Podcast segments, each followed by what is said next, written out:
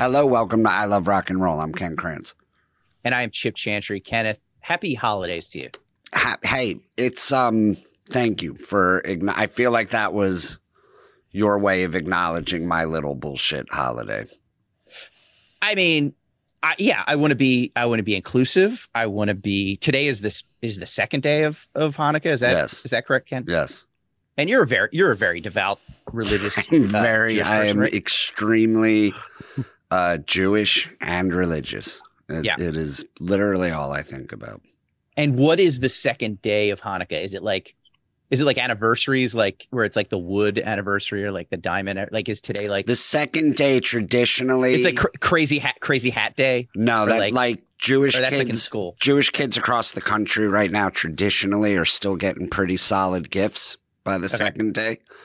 Uh, it, it it starts to peter out. I feel like or by the fourth day is when we started getting like, like oh here's batteries for all those toys we gave you on days one through three. Right.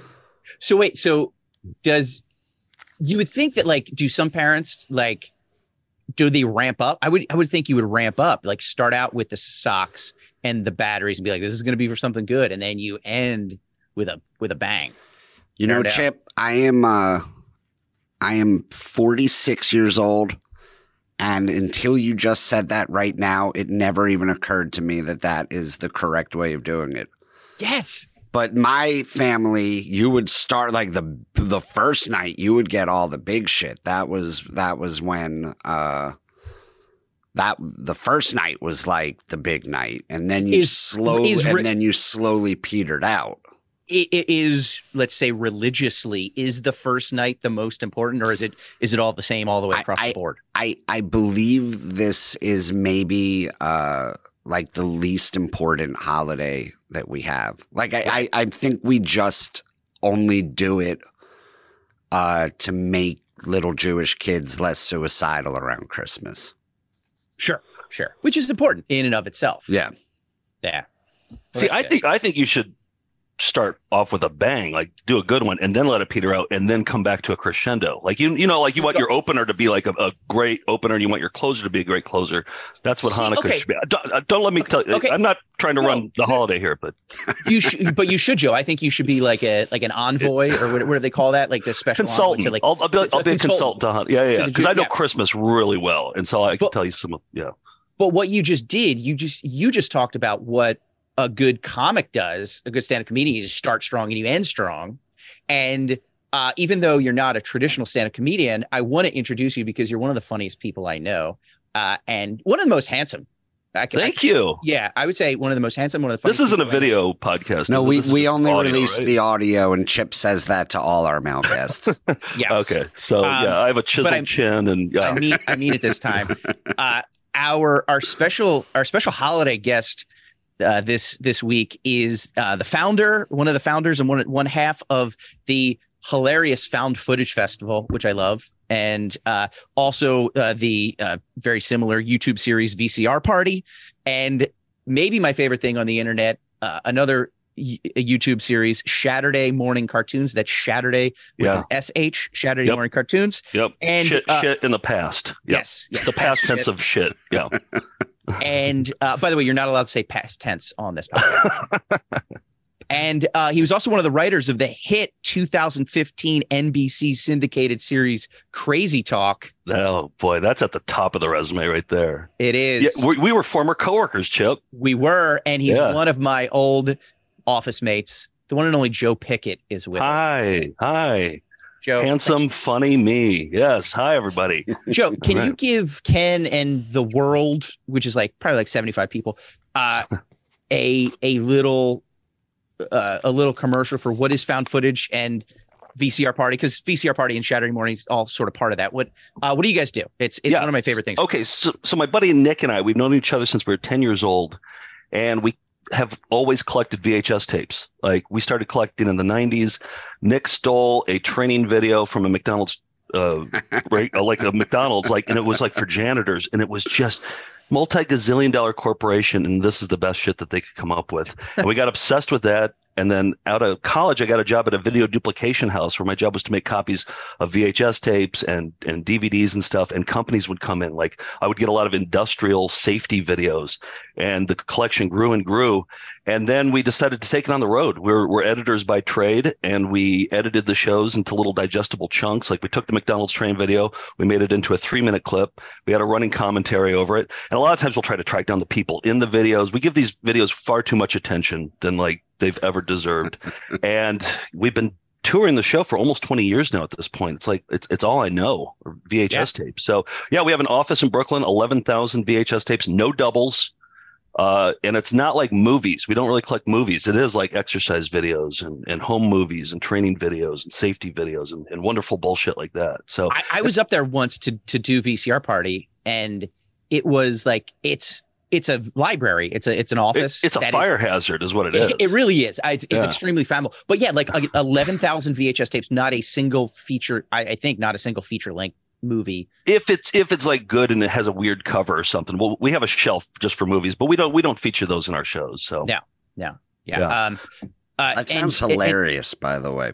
It, oh, by oh, the way, it's you. it's it is, and and I'm not just saying this. It's it's one of my favorite things in the world. It's it's hilarious. So they so they take this on the road. They go to colleges, theaters, uh, wherever, and they. You were just at PhilaMOCA in in Philly. Yes. Where's that venue been all my life? Isn't that like, great? It's yeah, an it's, it's oh, an. It's did, so did, cool. did you ever do PhilaMOCA, Ken? No. It's it's a former like warehouse or factory that made basically like mausoleums and headstones and it's just this performance space now and it's just weird and, and, and amazing and the guy who runs it, he's a video collector too. So he was like, he had an oh, really? auto, he had an autographed picture of Jan Terri on the wall.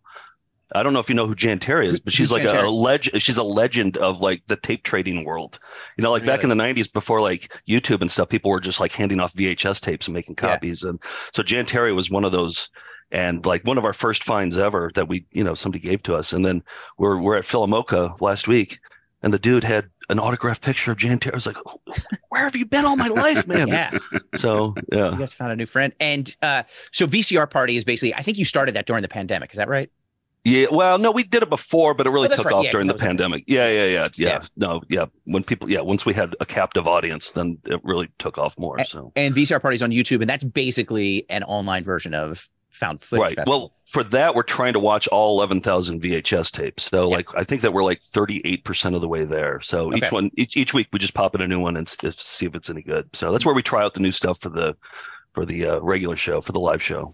And I really love Saturday morning cartoons, uh, which is similar, but do you want to explain that quickly? Well, so yeah, I mean it's it's basically shitty cartoons from the golden age of Saturday morning cartoons. So um, what did we watch? We're going to watch a Captain Planet coming up here.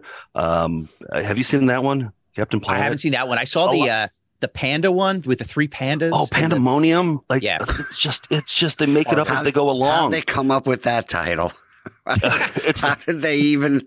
Yeah. Well, there's pandas in it. It's panda related, so uh, it's. It must have I been at work for days. Yeah, uh, it's so bad. It's so bad. It's just I honestly like they'd spend no time on these cartoons back then. And I honestly feel like they only have one writer and they don't get any notes. You yeah. know, I think I think that's what it is because you're like, yeah. how can this be that? But it doesn't matter. Like I remember we were idiots when we are kids. Kids are idiots. Like you yeah. just put a know, flashy shiny thing. You on. know, three, three, three pandas. I, I, I was watching. Um, I was watching on YouTube over the pandemic. They put out like all the GI Joe cartoons on YouTube, and I hadn't seen them since I was a kid, so I started watching some of them. And it's like, do you remember uh, the ninja, the Cobra Ninja, uh, Storm Shadow? Yeah, yes. he was cool. Yeah, yeah. He he had like a Brooklyn accent. Like they gave him a voice that made absolutely. I think they corrected it in later seasons. But you yeah. see this guy who's supposed to be like the stealthiest, most dangerous, most silent like deadly ninja on the planet. and then he gets through and he's like, oh, what are you guys up to? Do you know we we get voice actors from these old cartoons on the show, and but they all have like there, there's the Brooklyn guy. Then they also you'll you'll you'll hear like a Jack Nicholson impression, or you'll hear like the uh, uh the like the sexy ladies always Mae West. You know, like they have yeah. all these You know, hey, a big boy. They like. I, I think that would be the greatest job of all time is to be voiceover for a cartoon. Uh, you, you just you you know you don't even have to take a shower you know Nope. in the morning like you just show up to work and you just yap you read somebody else's lines how Yeah. easy would yeah you just need Yeah. to learn a Brooklyn accent and then you're you're set Uh, have you done the old Laverne and Shirley cartoon where where they're like in the army? No do we haven't have- done that one yet God it's just That one's just I, so I vaguely much. remember that from when I was very little. It was probably like 1980 or something like that, and it was it was yeah it was Laverne and Shirley, and somehow they were in the military. we did Fonzie in the gang and that that was when I think he was a time traveler and Sure, of course he was. Yeah, and of course he had like a sidekick dog that suddenly appeared, and yeah, but Yeah. then and then, you know it's funny like with whenever they have time travelers or like you know spaceships or whatever, they always have all the cliche episodes like the one where they go to Egypt, you know, and get Yes. chased by a mummy, Yeah. and yeah, then there's one in outer space, and then there's you know, uh, there's just every cliche. They all do the exact same thing. Yeah, and I think Speaking I'm of- dumber for of- having watched all these. Oh, absolutely. Yeah. Uh, sp- by the way, speaking of cliche, one thing that I hate, uh, I don't hate, but you can tell that they're just running low is when a TV show or cartoon does a Christmas episode. Yeah, And it's just, oh, they read it. By the way, uh, welcome to today's Christmas episode of I Love Rock and I Roll. know. It's always bullshit filler. Uh, Writers got lazy. yeah, it's it's December. We're tired. Uh, Ken's already gotten two great presents, and uh, he's, over it. So uh, let's let's jump in. I we're gonna talk. Last year we did an episode with Kahuna, uh, who is one of the producers on the show, who uh, is a musician in his own right, and he released an album called I think it's in the Key of Christmas. Is that Yes. what it's called? And it's great. And uh, Christmas Lights is one of my new favorite Christmas songs. So we talked all about our favorite Christmas songs. We'll, we'll dip into that a little bit, but we're going to go to the other end of the spectrum this week, and we're going to talk some of the worst Christmas songs of of all time. So if you gentlemen have any really ones that you hate, feel free to jump in. But I do want to start. The one that we're going to focus on is I think everybody's favorite Christmas, Be- because if if you have a good there's no middle ground when it comes to Christmas. And by the way, I, I want to ask you, Ken, are you pretty well versed in Christmas songs? Like, are you, you you were around it probably your whole life? Like, did you dive into Christmas music when you were a kid, or do you just stay away from it?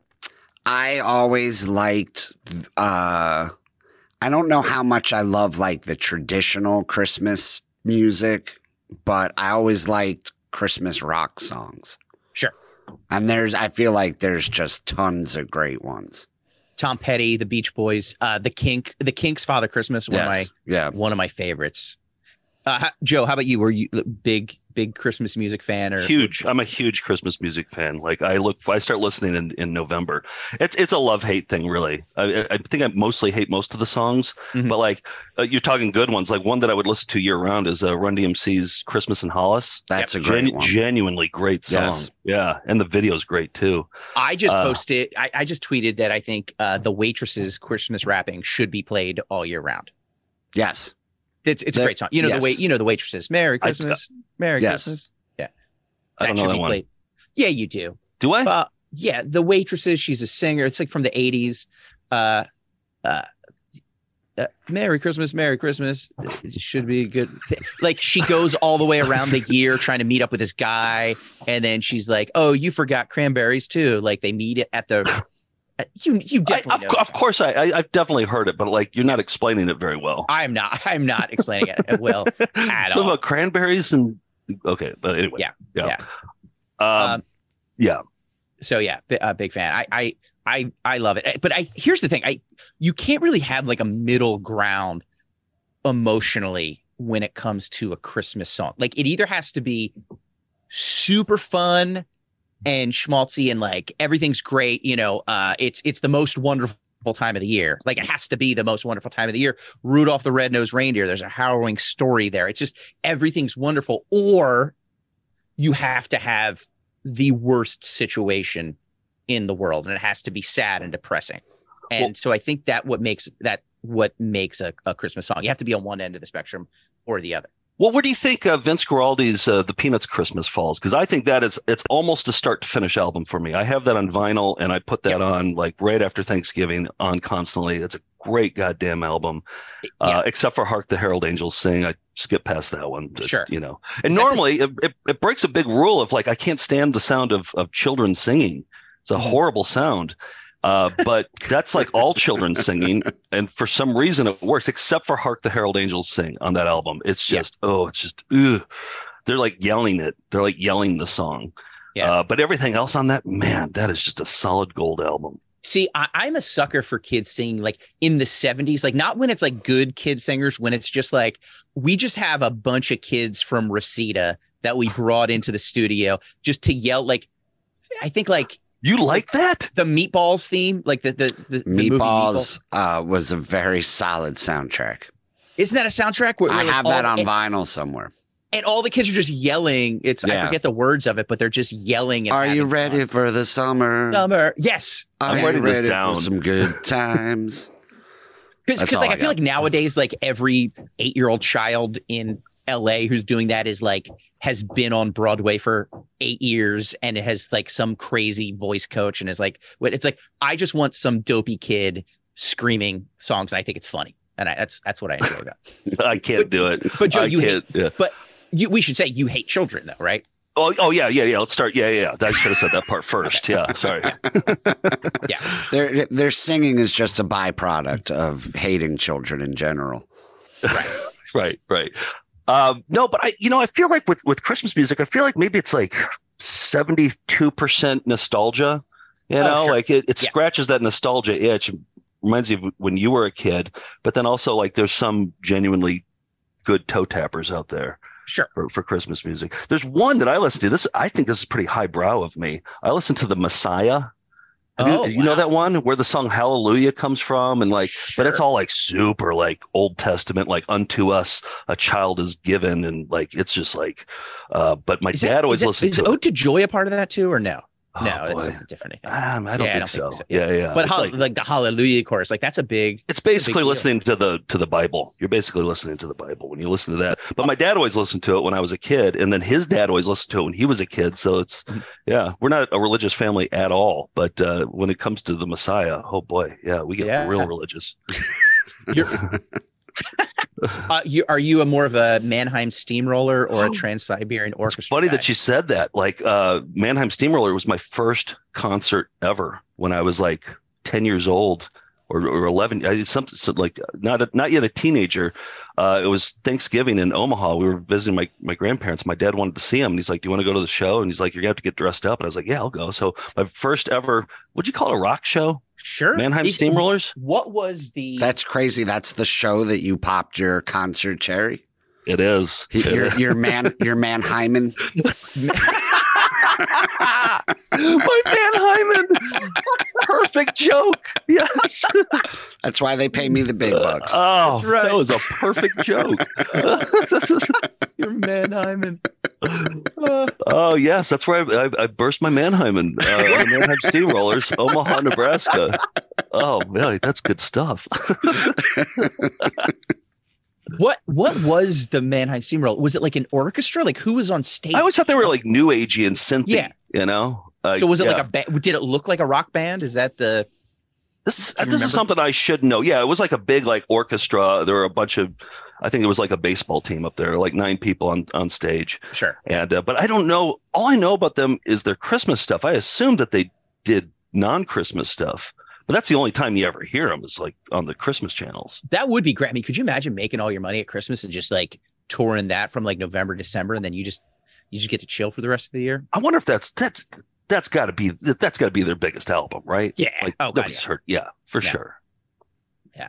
Uh, well, let's jump into one of the biggest selling Christmas songs of all time and a controversial one of that at that. It is 1984's Do They Know It's Christmas by Band Aid. Um, do you know where they got the name Band Aid from? Uh, when you get a wound, I don't know, like you have to put a, a band-aid on. Yeah, yeah, and they're That's a where they got- band. Oh, so let me let me let me walk you guys through this real quick. okay. they're a band and they're providing aid Oh. Got it. Oh. to people and then also like a wound starvation and hunger and famine is a wound, and they are merely trying to put a band aid on top of it. Two meanings, boys. Two meanings. Wow, it just blew my mind with that one. So, Yeah. okay, the, okay, the, wow. Is Band Aid? Is that like Kleenex? Is that like a, a proprietary name? Like, is it a, you know, like so? Yeah, because I think it's a bandage, and it's like we, yeah, and, it, and So- it's like, but we always say, No, but yeah, yeah, but there's like other ones with different name. Like Band Aid is the actual company name, isn't it? Right. yes, yeah, but it's just they've all now been labeled band aids. Band Aids. Uh, I wonder if there was like talk of a lawsuit at some point. Like Band Aid was like pissed. Right, because they made all this money, but they're sending it over to Ethiopia. So it's like they, you can't. But I or they made Band Aid more of a household name. You know, I don't know. Yeah, yeah. yeah, maybe they. but also maybe it was um maybe I mean I have no idea. Maybe they don't even have Band Aid in the UK. The the oh Oh, yeah, right. like they like it's like a British name. It's like they just call them like stubbies or something. Yeah. The- give me a yeah, stubby. the yeah, out- Pembertons or something. ouchie Yeah. stickers. like an, an ouchie sticker. Uh, can I have a Pemberton? Can uh, can I have a Pemberton? I got a Bing Bong on my finger. You know, like, yeah, they just they just say the They have a crazy- word for everything. yeah. So, um, let's let's talk about how Band Aid came about. How do they know it's Christmas came about? It was written in 1984 by Bell Bob Geldof of the Boomtown Rats. And for anybody who wants to go back, we did about a year ago. Ken and I did an episode. I think with Pat House, comedian Yes. Pat House. I think uh, an episode on um, We Are the World, which We Are the World. Oh, actually, Live Aid Live Aid. uh, which We Are the World and Live Aid were both offshoots of Do They Know It's Christmas? Joe, we brought you here because this is the original, baby. This is where it all started. Okay. Bob Like Geldof We Are the World and all that stuff started with this song. with Band Starts Aid. with baby. this Okay. song. all right. So Bob Geldof in Boomtown Rats, he had his partner Paula Yates was a like a TV presenter and like kind of like big shot in in the UK. And I guess he was kind of in a and correct me if I'm wrong, Ken. I, I think I'm getting this right. Like he was kind of in a a down point in his career, like the Boomtown Rats. Like they weren't doing well. He was just not happy with his career and like there was all this stuff going on. But it was in like October, November, and he sees this terrible news story about the Ethiopian famine and sees all these people, of course, that we saw for years in the 80s, you know, the starving children on TV commercials. Sally Struthers and Sally Yeah. Struthers, sure. And Right. um they uh he was just he was very moved by it and he's like, I, I need to get out of myself and I need to do something. So basically he wrote this song. He had a song that apparently was supposed to be part for the Boomtown Rats, but he he he reworked it. And then uh Midge Ure, the guy from Ultravox, was a buddy of his and was like, Hey, do you want to make this? We'll make a song, give the money to charity, we'll get a bunch of people. So Midge was like, sure. So uh, he kind of they kind of wrote it together and Midge, I think, arranged it. And um, then Geldof decided he needed to get an all-star cast, you know, every big singer in the UK.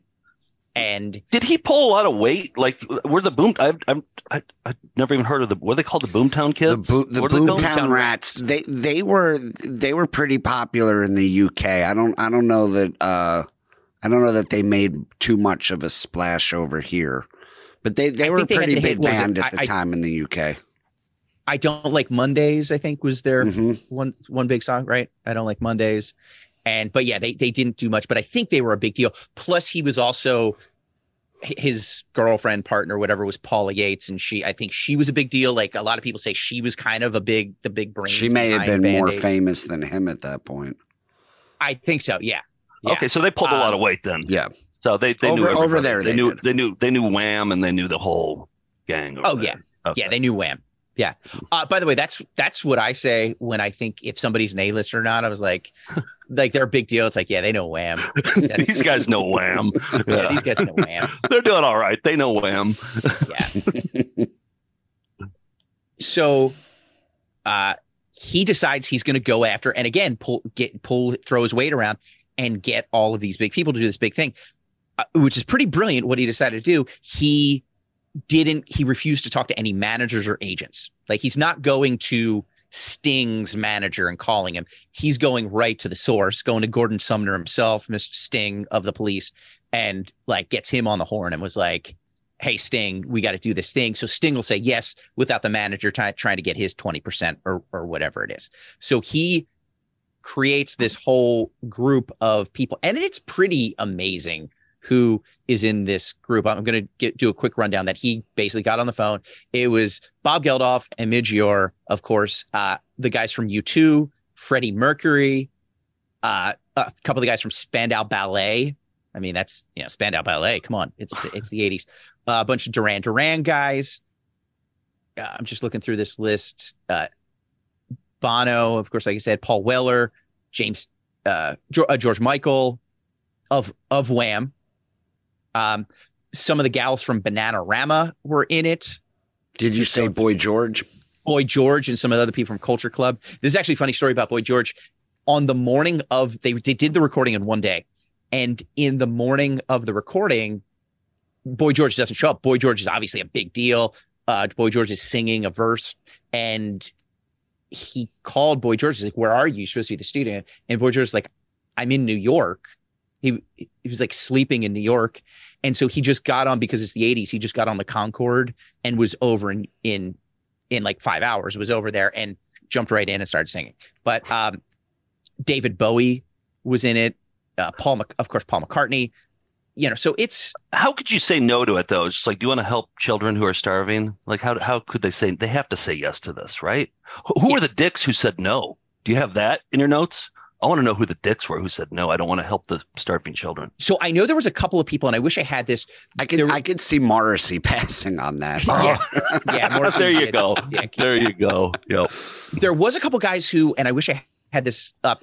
Some big names. I don't because I, I, said Sting. Oh, I, I know Phil Col- Phil Collins sang Phil on Collins, it and played drums. Drum, so yeah. Phil, yeah, Phil Collins did it. Cyndi uh, Lauper has to be. Cyndi Lauper has to be in there somewhere, isn't she? No, so actually, they, no. They, the, I, I feel like the only Americans they used were. It's so funny because you think like, oh, we should bring an American in. Like, who do you? It's 1984, so Yeah. you got like that's the year of like Springsteen, Michael Jackson, um, Prince, Prince, Madonna, Madonna. kind of by that point. Cyndi Lauper, like you said, they, these are all among the biggest stars on the planet.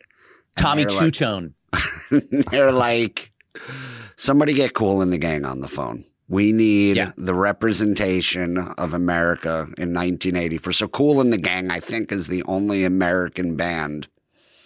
I don't good, even know that the whole gang made it. Like, it may have just been cool. It might have just been cool. The gang Uh, stayed back. Yeah.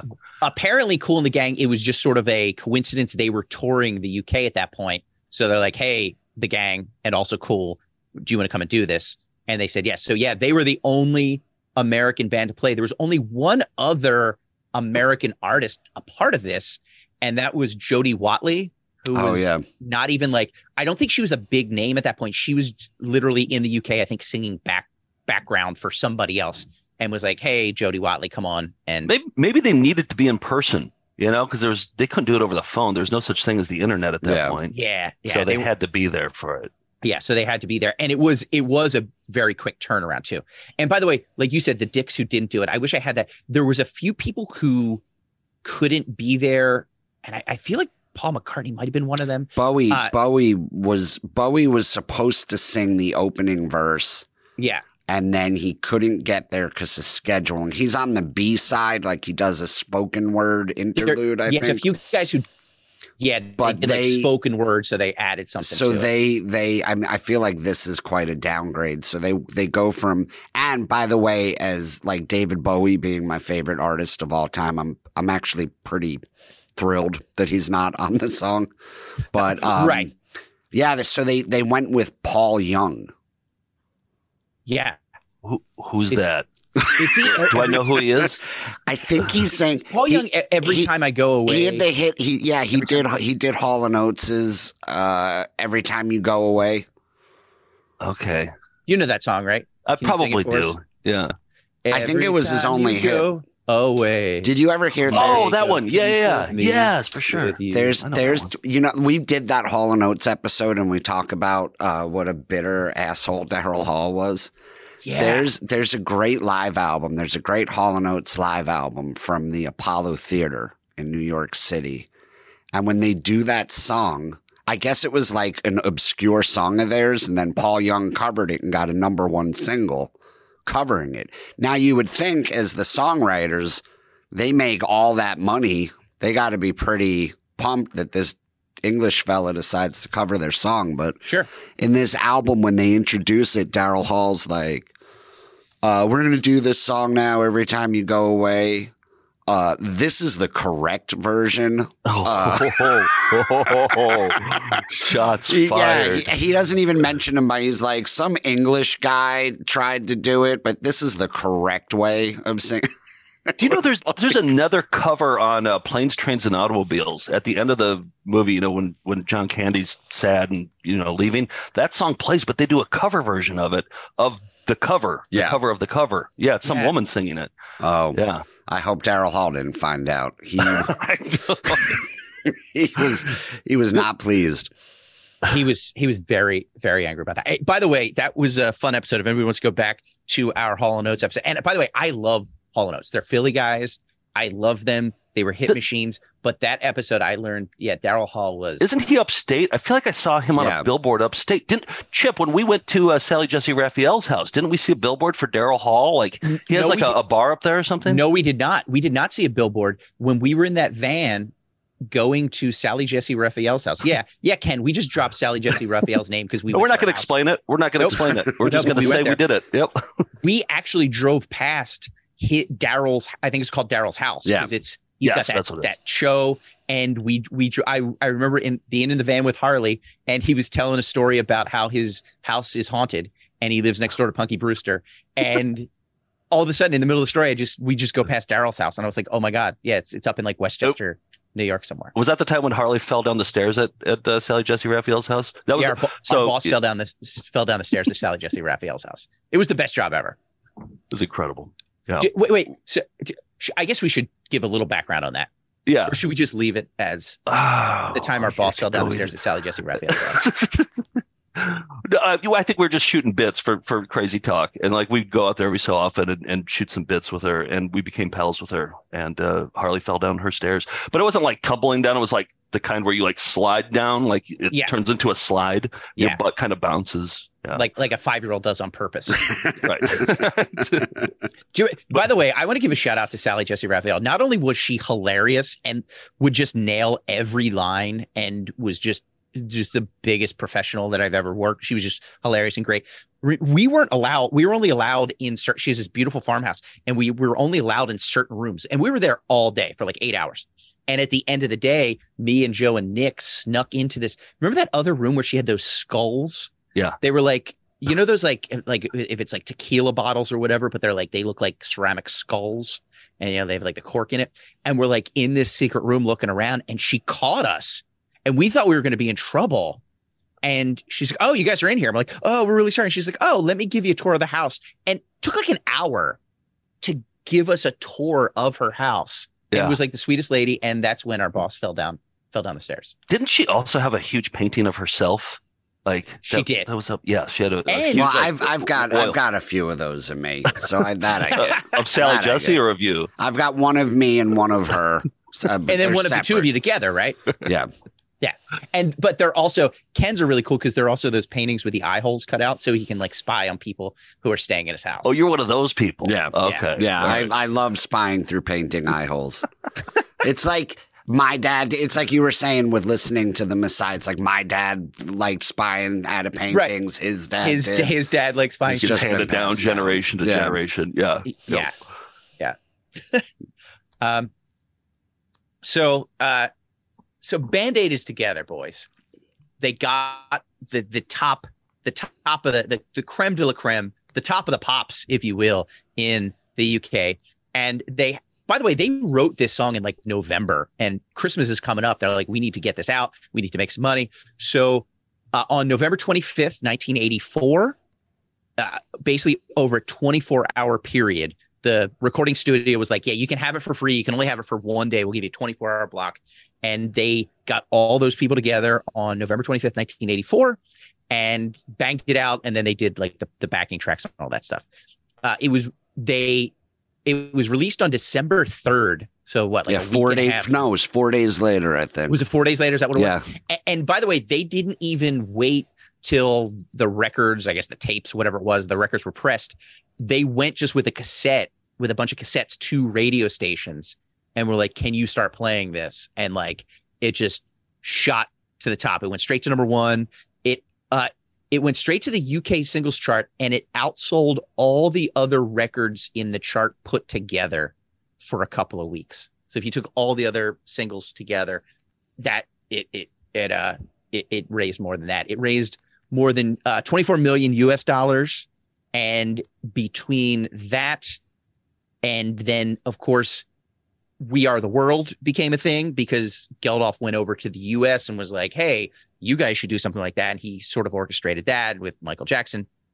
And then of course Live Aid, which by the way, if if you're looking for a whirlwind story, Joe, go back and listen to our Live Aid episode. How quickly he put this fire festival thing yeah. of a, a worldwide concert in two locations together, and but somehow pulled it off is like it because it happened in over like three months. Like and it was- also, this guy is like he's a musician first, isn't he? He's not like a producer. I guess he is a producer Yes. ultimately, but now like, is, yeah, but he's a musician first. Most musicians don't have their shit together. Like this, No. he's like he's really wrangling a lot of, yeah, a lot of One of my stuff favorite- here. one of my favorite things, Ken, and if remind me how this went. He when he started promoting Live Aid, he was like, "Yeah," and he did a press conference, and he was like, "Here are all the acts that are going to be." He started Live Aid." naming acts that hadn't he hadn't even reached out to them. Like he It was was, like, he was like the Who will be there, and the Who were broken up. Yeah, You, you guys should do that for your podcast. yeah, yes, that haven't even been on it yet. So, yeah.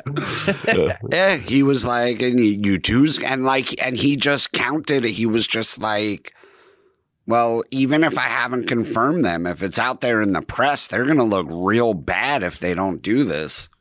And it just, Oh, it yeah. kind of worked. yeah, it it, to- it totally worked. So What, what guys- about Feed the World? Was was that them too? Was that Band Aid? That's the, Feed the yeah, World? that's that's the same song. That's that's, That's this the same song. Feed the world. Yeah. Oh, Don't they know it's No, it's- Christmas time? oh, I thought it was called "Don't They Know It's Christmas Time," but then I thought "Feed." It- it's the same song. yes. it's the same song. Yeah. Whoa. Well, Yeah. This is like the so maybe this is becoming Suspects. one of your favorite songs, Joe. Maybe Wait this, a this- second. it's like Messiah. It has different acts. Right. Okay. Man. Yeah. This is like the end of uh, Usual Suspects, where the Kobayashi and he realizes, You know, oh wait, it's the one song. All the, the the mug shatters on the ground. Yeah. Yeah. um, so uh, between Band Aid, Live Aid, We Are the World, they raised about 150 million US dollars for the famine relief effort in Ethiopia. Give them a round of applause, guys. 150 million dollars. That's Did a great- yeah. That's pretty good. Yeah. Now, was there any corruption in there? Did anybody like skim a little off the top? So Did, uh, Just come on. turn, turns out, Oh, here we go. Here we go. Let's get to the juicy stuff here. All right. uh, Uh, go ahead. A lot of it may have just ended up in the hands of Ethiopia's dictator who spent it on weapons.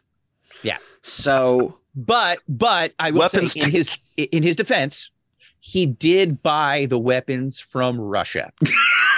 yeah, no, they weren't weapons used to feed the poor. But like he wasn't, they weren't. He wasn't buying like t-shirt guns, but loading them with like pancake batter. You know, he wasn't. He wasn't like giving them. or, or like guns to kill animals so that they could feed them the animals. right. They weren't, Yeah. He wasn't doing that. Yeah, Okay. they weren't. They weren't dropping like bombs with seeds into the fields. It was. uh No crop dusting. Yeah, it was just regular old uh killing weapons. Okay. Okay.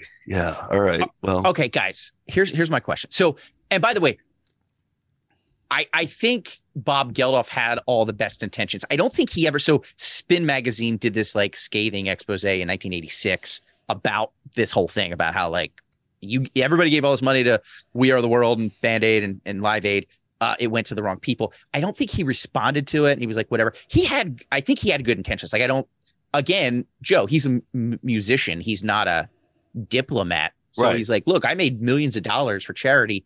Here it is. And then you go and spend it on something wrong. I'm not blaming him, but I, I feel like there has to be some sort of regulation or some sort of you know channels that it should go through.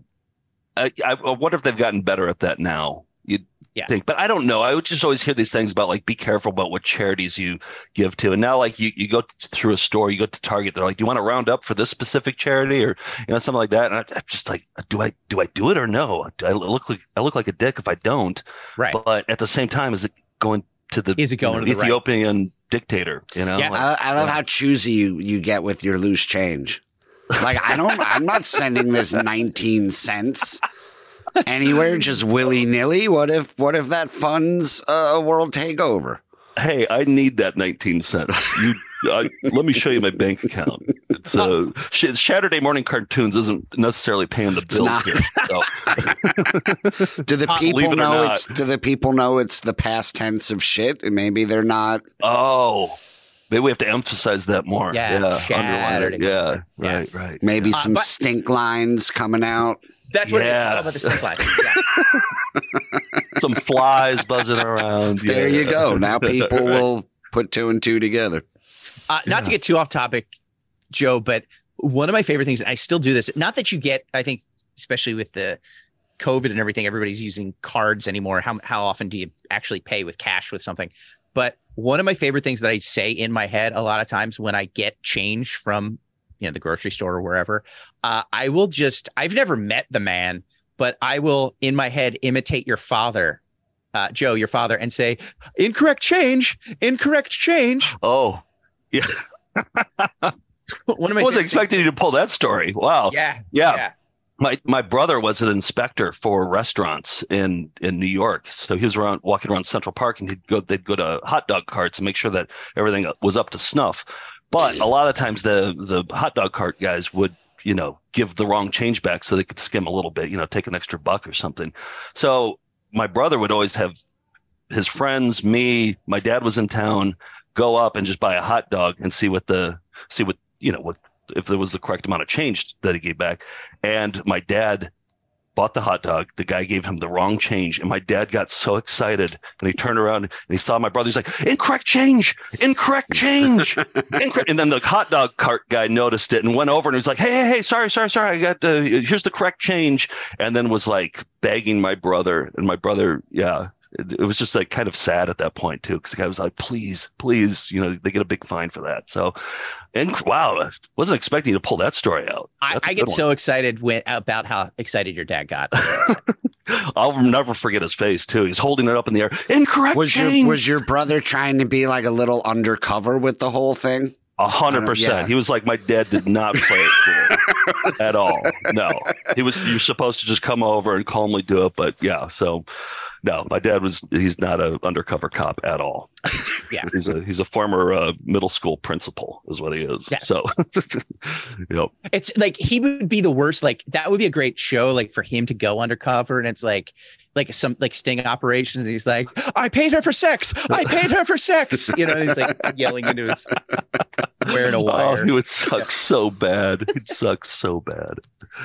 Oh. Um, his like his fake mustache is like falling off. Yeah. so there there was controversy with this that all this money went to the wrong hands. They're buying weapons, not food for these these people. Um, one of the other controversies is just the song itself and how demeaning and condescending and also incorrect the lyrics are. And this is kind of like what I'm talking about how like there's no you have a Christmas song, it has to either be super happy or super sad and depressing. And this obviously is the that second end of it, like super sad and depressing. It's like, hey, we're having a great time here. We're rich. We have all this stuff. We're we're, we're having food. We're having parties. We're giving gifts. But don't forget about these assholes over here who got nothing. And then they're just like these these people who are just dirt. And like they're just it's like the saddest. And like they're doing it from uh, in a good-hearted way, but it's just super condescending and actually incorrect. I think Yeah. people went a little too hard on the lyrics. Like Yes. it's a dumb Christmas pop song. Yes. And people were like, you know, well, technically, uh, Africa's 48% uh, Christian country. So to assume that they don't even know it's Christmas, shut the fuck up. Just shut Yeah, the fuck up and for let them raise money for the starving kids. What what were some of the lyrics? What were some of the lyrics that people don't like? I mean, like, Okay, yeah, So, so I, I got it here. It's Christmas time. Uh, I'll, I'll kind of go through quickly. But at Christmas time, there's no need to be afraid, which is a very weird way to start out a song. It's Christmas time. There's no need to be afraid. Okay. Uh, at Christmas time, we let light in and banish shade. Blah blah blah. Something about smile and joy. We uh, throw your arms around the uh, the world at Christmas time. But say a prayer. Prayer for the other ones. The other ones. Here's where it takes that turn. Okay. Yeah, that feels. Yeah, like the oh, the other ones. Yeah. Ugh, the you know the riffraff. They, I don't think they were allowed to say riff. I don't know if you riffraff is a British term or not. But um, at Christmas time, it's hard. Uh, but when you're having fun, there's a world outside your window, and it's a world of dread and fear. Where Sounds like only- Fox News wrote this, by the way. Yeah, yeah, yeah. Fuck it, we'll do it live. Uh, here, here we go. There's a world outside your window, and it's a world of dread and fear where the only water flowing is the bitter sting of tears. what? Yeah. and they made Sting sing that line. Yeah. Because it has. And he was like, I don't I don't want to sing. And they Yeah. were like, shut the fuck up, Sting. Yeah. You're singing it. Uh, and the Christmas bells that ring, there are the clanging chimes of doom. No, that's wait, wait. really the lyric. yeah, yeah, yeah, yeah. Okay, but this is the best part. Here's here's the best part. And the Christmas bells that ring, there are the clanging chimes of doom. Well, tonight, thank God, it's them instead of you. Yeah, that's That's the one that a lot of people What? trouble with. Yeah, it's they like, made thank God Bono sing that. And Bono didn't want to sing it, and they made him. They made him sing it, and, And he sings it great, by the way, in the most Bono voice. It's them instead of you. Like he he kills it, but it's just thank God it's them instead of you. Like they're they're basically making people feel bad about like how gluttonous they are. And Right. It's like, but it's it's also you know, You know, Bono's a songwriter too. Maybe consult him. Maybe say, hey, do you have something better? Yeah. Uh, You know, like I don't know. Like- this is a I don't know, like with or without food. That would have been. nice, nice, yes. Uh, That, that was the babies second dying. best joke on the show so far after Man Thank. Manheim yeah, Manheim. I and- think Bono would be like the opposite. Like he'd be the great opposite of Weird Al, where like everything's about food, but about people not having food. he's Do you know what I reverse mean? Weird Al. Yeah. yeah, yeah. right. Instead of like being fat, it's like I'm too skinny because I can't feed my family because there's a drought. You know, I think he, he would. He and just it, all the song. He just makes every song sadder. Yeah. uh, eh, okay. You ready? And there won't be snow in Africa this Christmas time. So now they're naming it. It's like, okay, Africa. The greatest gift they'll get this year is life. That's the only they hey, if they live, that's the best gift they got in the Pollyanna. Where nothing ever grows, no rain nor rivers flow.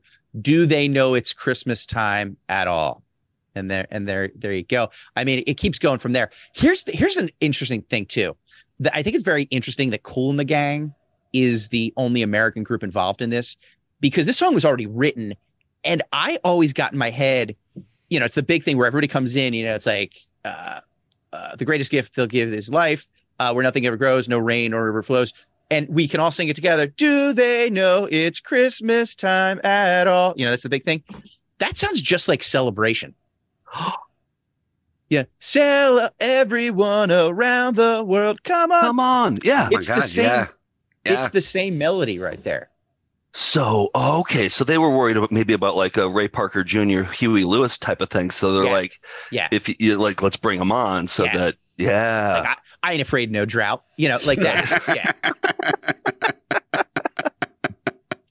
yeah. yes. Okay. That, well, that was a brilliant move then. Yeah. So I, I you know, it, it sounds a lot. It sounds a lot like that. Do you think he said something and they were like, "Be cool"? I thought you were cool. Cool with the K, baby. I did. I was reading like all the criticism of it, and it's like, what the fuck? It, it's I did like like when when they like the press addressed it to Bob Geldof and he was like, "Yeah, I was writing a pop song, not a doctorate." Yeah, yeah. Like shut up. I'm do I'm trying to do something nice here.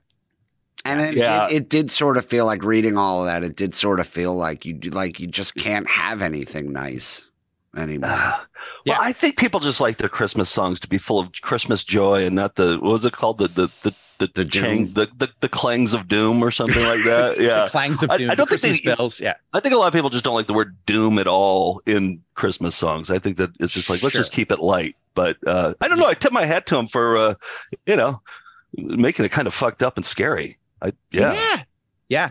Uh, the video is is also fucked up too because they, of course, they're trying to bring not just raise money but raise awareness. So they're like, look at all these horrible scenes with these children dying, etc. And because to a certain extent, this is, you know, the, the beginning of this when people are really starting to become aware of it. It wasn't because I feel like it just became like every time you turn on the TV, there was a commercial about it. But this was sort of the beginning of that. He obviously saw it on on the news, but um, he did keep it going, guys so they did that in 84 they did we're we're the world i guess in 85 and I had the We Are the World poster up on my wall. I had that. Yeah, that was a good. Poster. i had the cassette yeah i had the cassette yeah, um and then of course live aid was in 85 but they brought the band back together in 89 for band-aid 2 band-aid ii uh there although there were only two original members of band-aid that came back. So of all those big hits, of all those huge stars in 84, only two came back. Do either of you guys want to take a guess who they were? I will say they are two members of a a band that I believe I mentioned. Well, I know no Bono came back because he didn't he sing that part again. he came back in 2004 Oh, okay. for Band Aid He- okay. 20. Yeah. I'm gonna say Wham. I'm saying Wham. It's a good guess. Um, I think I mentioned this group. Household name? Uh, you you know this band. Yeah, you know this Okay. group. I mean, it's Uh, not super household, but yeah. Uh it's it's a group I, I, Bananarama. bel- it's Bananarama. it is Oh, Bananarama. yeah. Two of the gals from Bananarama. you don't even hear they they they're all regulated to sing in backup. Like you don't hear. Right. Yeah, I don't think they're like, yeah, that. Uh, now, again, I wasn't a huge British pop fan in, in 1989. I was 11 or whatever, but uh, there there are definitely some people you definitely know. Quincy Jones, Kylie Minogue, uh, uh, Big Fun, I've heard of. Uh, Lisa Stansfield, Wet, Wet, Wet, I've heard of. Oh, you know who you know who sang in in 1989? Uh, Joe, I believe this was your favorite band in 1989, Technotronic. Oh, Oh. pump up the jam. Pump, it the up. jam While your feet are. while your feet are stumping. You know, Yeah. work that body for Did me. you did you Yeah. say Freddie Mercury was in the first one? That being 'cause- said, I don't remember him He he's, like being part of that, but apparently, he, uh, remember according to. Wikipedia, he was. he wasn't in that. Maybe he was like one of those background or B side guys. How could you have him be the background though? I mean, you need he's him such to- like Maybe a- he couldn't. Uh, I mean, same with McCartney and and Bowie. Yeah, Oh, They should have came called and it. sing a verse and They yeah. should have called it Band Aids if they gave him a more prominent role. right. They'd have to pluralize it, all capitals. so they made uh, they made it again, and it made a bunch of money. They re-recorded in '89, and then for the 20th anniversary in 04, they did it again. Some pretty big names. Oh, so Bono was back in 2004. Uh, Thom Yorke from Radiohead, Natasha Bedingfield. She was somebody who was pretty. I think Natasha Bedingfield. One she had- Direction. One Direction. Uh, uh, oh, actually, One Direction was, I believe, the 30th anniversary was One Direction. Oh, wow! They keep doing. They keep They keep- trotting this thing they out. keep trotting Wait, it they're doing yeah. the same song? They're doing uh Yeah, I, and I don't even know if they. I, I meant to look this up and I forget. I don't think they switched the lyrics too much or anything. I think it's pretty much the the same. But the Clangs of Doom. Yeah, Cl- Clangs of Doom. Huh. Uh, Di- Dido, who was popular then. The Darkness, Coldplay was involved in 04.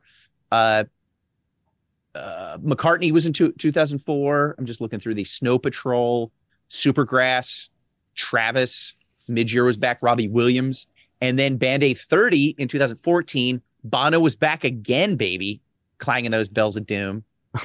Sinead O'Connor, Chris Martin from Coldplay, Ed Sheeran, the band Bastille, Sam Smith.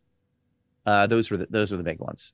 So yeah, so they they've had like four or five different iterations of of Band Aid of uh, Do They Know It's Christmas, and people still people still keep buying it. Huh. Yeah. Uh, yeah I or nay, heard- guys? Uh, Big I fan or, or not? Um, I hate that song. which one? The Feed the World? Yes. No, I do they know it's Christmas? Isn't it? What's it called? Because I saw. Yeah. Oh, it's the same. It's is it called Do They Know It's? Christmas? Is it a They Know It's parenthetical thing? Uh, let's take a look. Okay. Because I, I felt like it was called Feed the World, but maybe I'm uh, whatever. Um, yeah, no, I'm fine by it. I don't turn the channel when it comes on, but uh, I, I don't get excited. I don't seek it out like I do the Messiah. Yeah. Um, if it's on, great. That's fine. We'll we'll. I but I a- want to listen a- to it now with these this knowledge of these new lyrics. Holy shit! Yeah, This maybe. changes everything. Joe, like knowing you, like with those lyrics, like this might become a favorite of yours now. Like you're gonna like it more. I'm gonna see it differently now. I'm gonna listen to it differently. So yeah. I have a, I have a on my like iTunes in my Apple Music. I have a Christmas playlist that I have that's 63 songs, three hours and 18 minutes, and I have not included That can't uh, be on Do They there, right? Christmas song. Yeah, I did. I I've hand selected these songs, and I do not have that song on this. uh On this, What- just Have we talked most hated at this point? Most hated uh, songs. Christmas songs? So I have just a couple more. Uh, besides that, that's that's uh, one that people really do hate on. Uh, one of the other most hated is, and I'm pulling it up. Um, I think we just have to dive into it, boys. Is uh, Christmas shoes? Oh, I love you that guys one. Christmas though. shoes. I love Ken, that are you one. familiar? Christmas shoes. Yeah. That For, sounds for, familiar. for Mama or something? Yeah, is- yeah. yeah, because she's she's uh, it's it's about it's about a it's sung from it's it's a group NewSong is the name of the group, and it's sung from the perspective of a guy shopping for Christmas. He's not really in the mood. I think it's Christmas Eve, and there's a little boy. I'm sure he's got like dirt on his face, right? There Yeah, has to yeah, be yeah. dirt on his face, right? Right. And He's he Tiny Tim, buy- basically. he's Tiny Tim, and he wants to buy new pretty shoes for his mom uh, because she she doesn't have nice shoes, and because he heard that she's going to meet Jesus tonight, uh, and is like, "Dear sir, ca- can I buy the? I want to buy my mom these shoes. She's going to meet Jesus tonight. She's she's sick. She's going to die." And so he ends up. He doesn't have enough money for it, so he ends up paying and buying the Christmas shoes. She's on her And it's- deathbed. She's on her deathbed. She's on her deathbed deathbed. She's so about what to does die. she even need shoes for? because she's going to meet Jesus. Ken. She run into him? Like what? Is that how?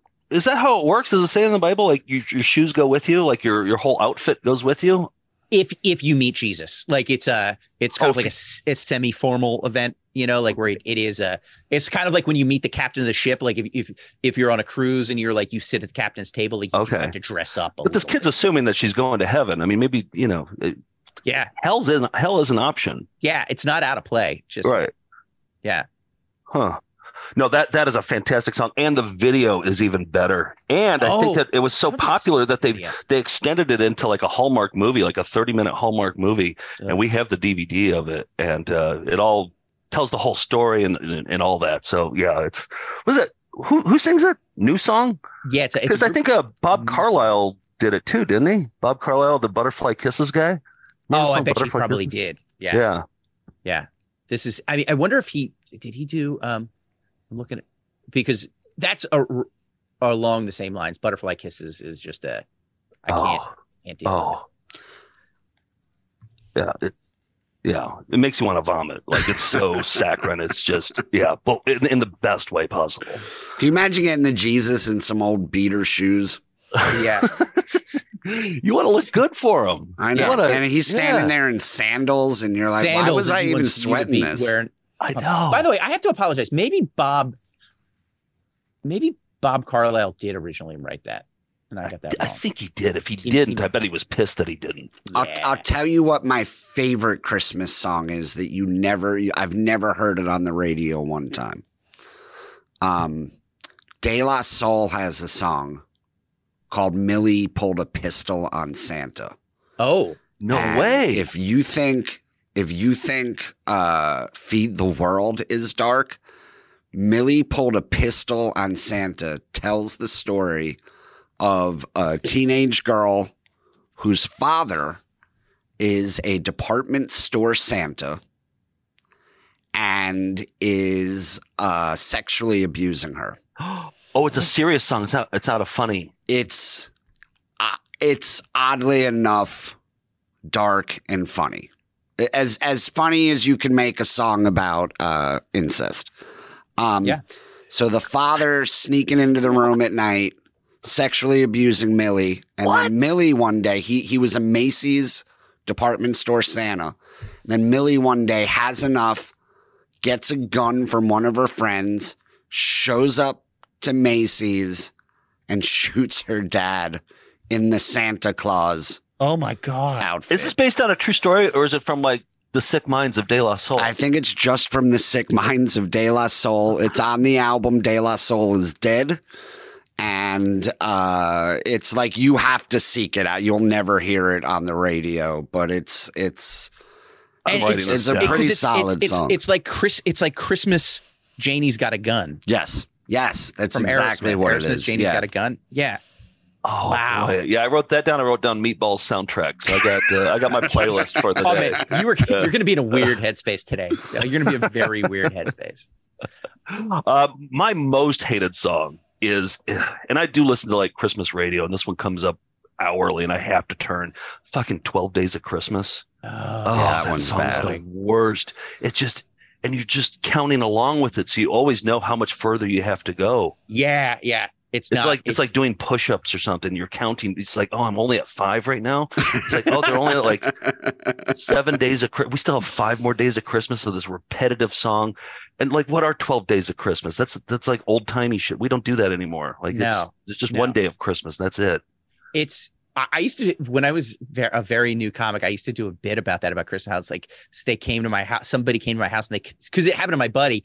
He was we were at his house for a Christmas party, and these Christmas carols came, and so we're like, oh, this is nice, and they sang the Twelve Days of Christmas. So he's just standing there with his door open, letting the heat out of the house for like 15 minutes. And it's like it's like it's nice for the first verse. By the third verse, it's like all right. By like the seventh verse, he's like, "Get the fuck off my lawn." You're like, it's like this is just it's it's way too much. Yeah, we had carolers come to the house one time. I'll never forget it. My my family's kind of a we're a bunch of cynical assholes, so uh, we we can't enjoy anything. So Yeah. like they came to the, they're like we, and then they start singing like these people who are our neighbors and everything, and we're all kind of like I have two younger brothers, and we're all kind of nudging each other the whole time, and yeah, letting the heat out, and like okay, we have to sit through the song. You know they're going to do more than one. Yep. Um. Yeah. We. I, I'll never forget it. It was it was harrowing. Ugh. Yeah. And Ugh. just acapella singing in front of you is just oh, it's it just makes you uncomfortable, right? Because then very you had much because so. because usually this is one of the few cases where the that and stand up comedy sometimes where the performers outnumber the audience. Yeah, So there's like yeah, it's weird. I never thought about that. three people standing. We've the had shows like that too, actually. right. Oh, I think we all have, yeah. but it's like there's 12 people, 15, 20 people s- caroling, and there's two people. So you can't just like hide in the audience. You have to like smile Yeah. and pretend that you're enjoying this. Can't be looking at your ah. phone. Yeah. No, you can't. Yeah. Yeah. You have to fake a smile and, and do you clap at the end or that was beautiful? Like what do you what do you say? Or do you offer them some figgy pudding or something? Like, do you know, do you have to give? Oh, God, it's it's like at least with trick or treating, it's like it's a child and it's done. It's like here's your Snickers, get away from me. Yeah. It's also like yeah. It's the forcing Christmas down your throat kind of a thing. Like you're gonna enjoy Christmas with me. And you know, like the think about like the the what is it, the Christmas carol with like Scrooge and everything. Yeah. The guy doesn't want to like Christmas. That's fine. Like let him, what, let him why do his did- thing. what is, why is he the jerk Yeah. for The whole town is like, we got to make this guy appreciate Christmas. Yeah. It's like maybe he knows there's a world of gloom and doom outside those doors. It's Yeah. fear and dread. right? Don't like he's shove it down secretly his- giving his Yeah. money to Ethiopia, which is actually going to buying arms from Russia. But but know, he's he sending doesn't it for that specific purpose. right. Yeah, right. yeah, he yeah. knows why. He's yeah. sending them the guns directly. Uh, the, just real quick, there's a couple, and we got to get out of here. Uh, it uh, there's a great one by John Denver, I think, uh, from 1975. Please, Daddy, don't get drunk this Christmas. yes, that's Oh, a sounds, great that one. sounds good. Yeah. I'll have That's to a- yes, that that's- I've heard that one. one. Yeah. Uh, from I think it's 1980. I I guess it's from the Star Wars Christmas special. What can you get a Wookiee for Christmas when he already owns a comb? and it's a very silly thing about robots wanting to buy him a present, but they already got him a comb last year. So what do you buy a Wookiee? How about start with pants? yeah, he's got that thing over him. Yeah, you know, he's like he wears Yeah. a giant belt, no Yeah. pants. That's why it's slung over his Yeah. shoulders. get him some And his dong is around always- his waist. His dong is just hanging out the entire time throughout Yeah, Star wo- Wars. It's really distracting. Yeah, his, it's like his I- enormous set of balls too. Like you Yeah. always see it throughout the whole movie. yeah, I I want to learn about the Force and the Empire, and I'm just looking at this Wookiee Wang. The It's hard time. not to stare at, at Chewbacca's dong the whole time, It, re- it really is. It really especially when the red thing comes out of his cheek. yeah, that's, and he just he just starts licking it, and he's like, just let him. And Han Solo is just like, just let him finish. Just let. By the end of the movie, you get so used to seeing that that Yeah, you know like, it's not a big deal anymore. But no, not yeah. at all. Yeah. Uh, and finally, let's let's wrap it up with. I I want to know your guys' take on this one. It's loved or hated. Grandma got run over by a reindeer. Hate. hate, Yeah, hate I- instantly. I just I Uh, can't. I I, remember thinking when I was like seven years old the first time I heard it, I was like, this is the height of comedy. and ever since then, I just I I can't. Elmo- it's in the it's in the same vein as the uh uh was I saw mommy kissing Santa. yeah, Uh that one too. Yeah. Uh, I can't do it. The, the the novelty songs. You know what I heard the other day was the Shirley Temple. Uh, I'm getting nuttin' for Christmas. Have you listened to that one yeah. before? I didn't realize That's a- another Temple. child singer, which Yeah. like grates on my nerves. Yeah. Uh, but you got to listen to that one. That's just like a, and she's she's yell singing it too. You Yeah. know. Yeah. Hey, Yeah. where do you stand on uh, Paul McCartney's simply Love it. having a wonderful Love it. Christmas time? I'm one of the So few people who love here's- that So song. here's I for years hated that song. Every time I would be like, "Oh God, this got to be the worst Christmas rock song ever made." But somewhere in the last few years, I've noticed like I don't I don't hate that song as much as I used to. And then it's like, and then I heard it the other day in the supermarket, and I was like, I think this is actually a pretty good Christmas song. Yep. It grows Yeah. on you. I didn't like it initially. Right away, I, I think I hated it. But then it's one of those things you hear it like 15 times every year, and it just grows on you. It's like yeah, it's a, it's at a glacier's pace. But finally, you, yeah, finally you come around. Yeah, It's I, I've I come feel like it's like a, it. pe- a pendulum thing too, where it's like the public opinion switches. Like it's like okay, it's fine, and then and then it was just kind of overplayed. So then I think that's what people. It, I I feel like the Mariah Carey song, you know, "All I Want for Christmas Is You," Yeah. like starts out. It's obviously a good song, or at least a popular song, because so many people like it. it's played all the time. But then for years, it just got overplayed. Everybody hates it, Yes. and then it'll come back at some point and be like, oh, it's actually a catchy song, and you know, people Yeah. people enjoy it again. Uh, Yeah. Before we get out of here, uh, do you guys, do either of you guys have? I have one. I might have mentioned it on last year's, but it's still my favorite Christmas song. I, I just discovered it a couple years ago.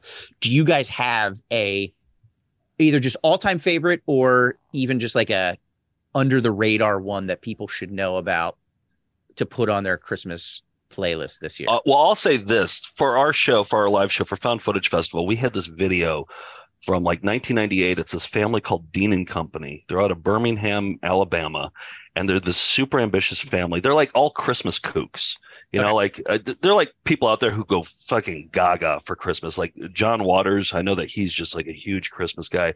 Mick Foley, the wrestler, Mhm. he has like a, a Christmas room in his house. Like people go gaga for Christmas. This whole family's full of them. They do this annual uh, talent show on video that they did at the public access station, and it's grown into this huge thing. And they they have their own original songs. We played in our live show, and then we we did a little research, and they're still doing it. And uh, the like, but they've gotten good. They've learned how to use Adobe After Effects, and they've learned uh, green screen technology, and they've reproduced. Now their kids are singing these songs. Look up Dean and Company. The, their new one hasn't dropped yet, but 2021 is just incredible. It's an hour long, and they're doing like sing, song and dance, of course, but then there's like karate and there's magic, and and they're all like just Christmas the fucked out. Like they are so Christmassy. Again, it's gonna want to make you puke. I don't. I, I. I don't mean this to sound condescending or Mhm. or t- misconstrued anyway at all. I'm just. I'm simply asking Ken. Uh, does Hanukkah include karate or magic at all? Um, uh, uh, no, no. There's there's no magic. There's no the magic of Hanukkah is uh, they tell you the story about how one one day's worth of oil Oil lasted right? eight days, and then eight days worth of oil became a story that we wouldn't shut up about for thousands of years. so that's the magic. That- That's Okay. the magic is Right. that we're Okay. Still talking about it. Yeah. That's a pretty Yeah. good magic trick, actually. Yeah. Yeah. Karate, no. Most, uh, I feel like uh, I'm not saying anything too out of pocket. I, I most Jews, I, I feel like, are not coordinated enough for karate. for karate. Yeah, understood. You don't have to be, you know, you don't have to be good at everything. That's that's okay. That's what we like about it. Uh, by the way, I, so I am checking out Dean and Company. I see the 2020 Christmas special here. I'm going to watch that. Uh, Yeah. Ken, do you have a you got a favorite? My favorite is uh, I don't know how often you hear it on the radio this time of year. My favorite's the Ramones. Uh, Merry Christmas. I don't want to fight tonight. Like that song is just a great punk love song. Like I, I that's in my regular playlist. That'll Yeah. come up on shuffle all times of the year. Yeah. Uh, that's that's right up there with uh, the Pogues Fairy Tale New York. Yeah. That's like a great one. Um, I I, I will say, uh, by the way, I will never ever ever turn off Dominic the Donkey if it's on. Dominic the Donkey comes on, Yeah. and it's just I love that. Uh, I got to say, my my my favorite, and I I just discovered it a couple years ago, and unfortunately, the singer just passed away. Like honestly, I think a couple weeks ago. Uh, is just like Christmas by the band Low. Uh, just like Christmas Low. I that is a song that I'll listen to all year round. Is uh is is just like Christmas by the band Low, and uh, so I like. But uh, we gotta we gotta get out of here. We gotta wrap this up because it is almost Christmas. Yes. Ken, I wanted to congratulate you on uh, the Mannheimen joke. Oh, It's, uh, thank you. Probably the greatest joke of 2022. I don't know how you're going to top I'm that, but that, Squeaking it in right under the wire. yep. Thank Congratulations you. on that. I was thinking Yeah. that could be a good title, but with or without food feels much more appropriate to Band Aid. you could do the pr- parenthetical. You could do that in Mannheimen steamrollers. Yeah. Man, has email. yeah. Uh, uh, so uh, Joseph, if people want to find you and send you audio clips of children singing, or if they want to find out more about Found Footage Festival, uh, where should they go? Oh, we're easy to find. Foundfootagefest.com uh, on YouTube. Found Footage Fest. Uh, look up VCR Party. Uh, we're touring. We're setting up our tour for this spring. So check out our website. We have all the tour dates there. Yeah, and then, of it's- course, Saturday morning cartoons, which is shit in the past. Yeah, I think you have That's to really of- stress that if you're going to want it to succeed. Maybe I'll find like a turd font or something like that. you know, like this, that probably exists. George can make one. I, I would yeah, assume. right, right. Yeah. Uh, Ken, where uh, what do you got?